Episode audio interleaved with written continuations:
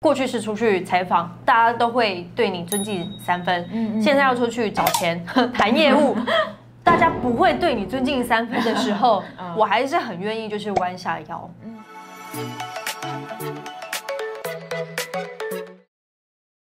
呃，因为你自己原本说你是一个非常慢熟的人，对，我算是内向型的人格，但是现在目前是看不出来，是因为有点你知道时代的历练，对，时代跟沧桑，就有没有感觉？看得很明显吧？对，就是会比较 outgoing 一点点，但其实实际上我还是比较喜欢一个人的，嗯嗯，对对，不太喜欢跟外界接触。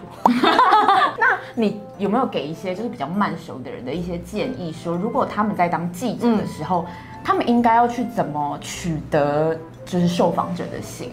我觉得有一件事情很重要是，你要先克服自己对于人群接触的那个恐惧感或者是担忧感。嗯，你要先找一件事情去突破自己，因为像我的话，我就是用冲浪来突破自己的恐惧。嗯，这是第一个。然后第二个，你也不要觉得自己内向或者是慢熟这件事情不好。嗯，这件事情没有什么，因为每个人的人格反正就个性都不太一样。我们不一样。反而我觉得，在慢熟内向的人格这上面，他们对于事物的观察会比较细腻，嗯、对他们就会去常常看到一些可能其他记者啊没有注意到的一些小细节。嗯，对对对。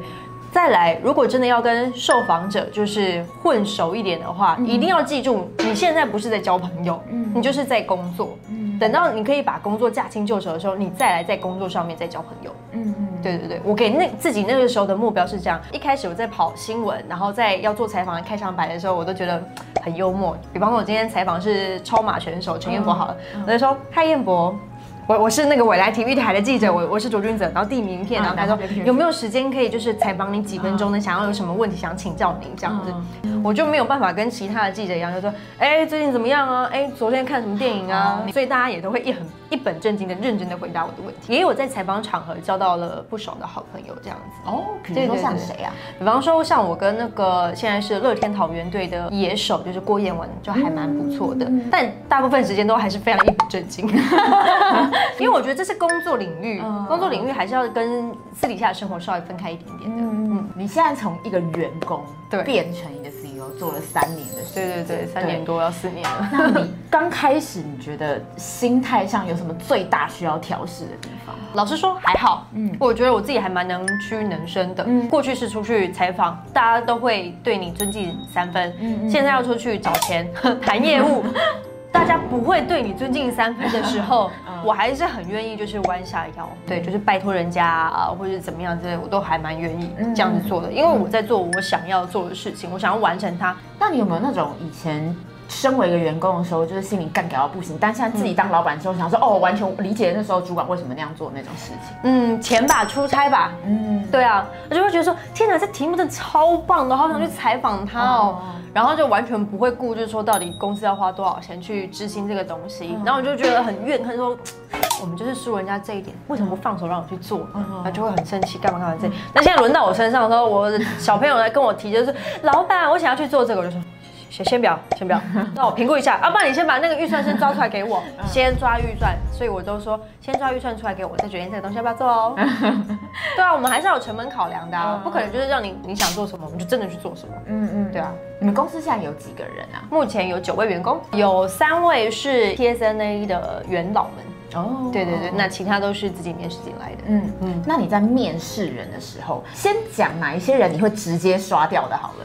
直接刷掉的哦，对，履历写的很不完整啊，或者是你就是套公版来跟我开玩笑的，对啊，然后你的作品没有附上去，那也就不用讲了嘛，因为我要应征的一定是可能是记者、是编辑、是编译等等的，你要有自己的专业技能，所以我会一定要要求你们要附上作品，嗯，不管是文字的也好，影音的也好，照片的也好，基本上如果是一页结束，我就直接 delete bye。嗯，那会入选进来的是有哪些地方有吸引到你的注意？第一个我会先看他作品，嗯。